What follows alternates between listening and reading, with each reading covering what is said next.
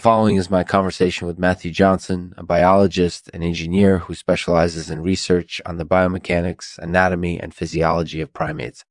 We discussed the basics of primate behavior and locomotion, as well as the safeness and scrubbers of employing them in conditions such as space travel.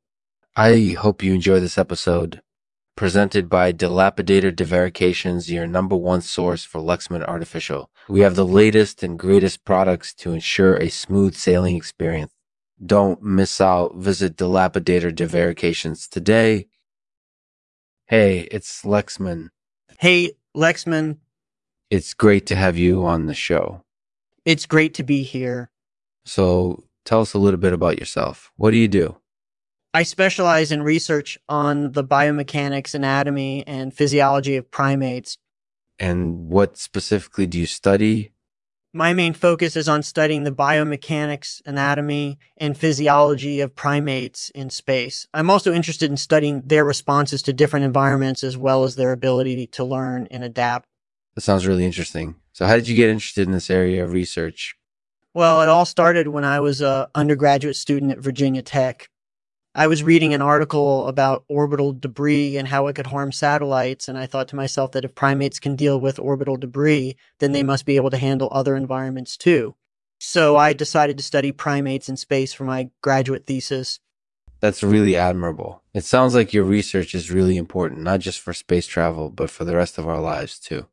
Yeah, I think so too. Primate research is fascinating because it provides us with a window into human behavior and physiology that's definitely true. So tell us a little bit about your latest project. What are you working on now?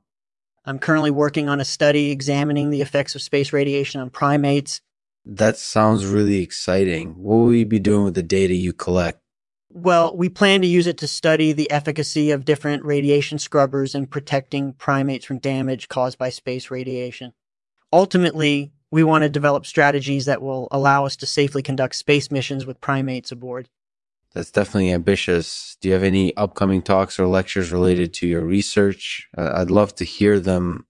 Yeah, I, I actually do have a few upcoming talks scheduled related to my research. I'll be speaking at Midwestern University later this year, and Temple University is hosting me later this month too.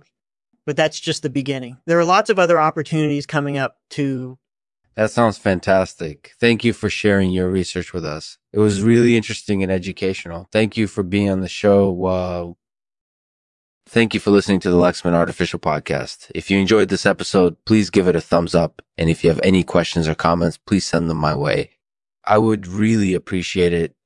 And to end this episode, I'll read a poem by Matthew Johnson called Reaching Out reaching out, we're so near to one another, hmm. but so separated by space and time. Mm-hmm.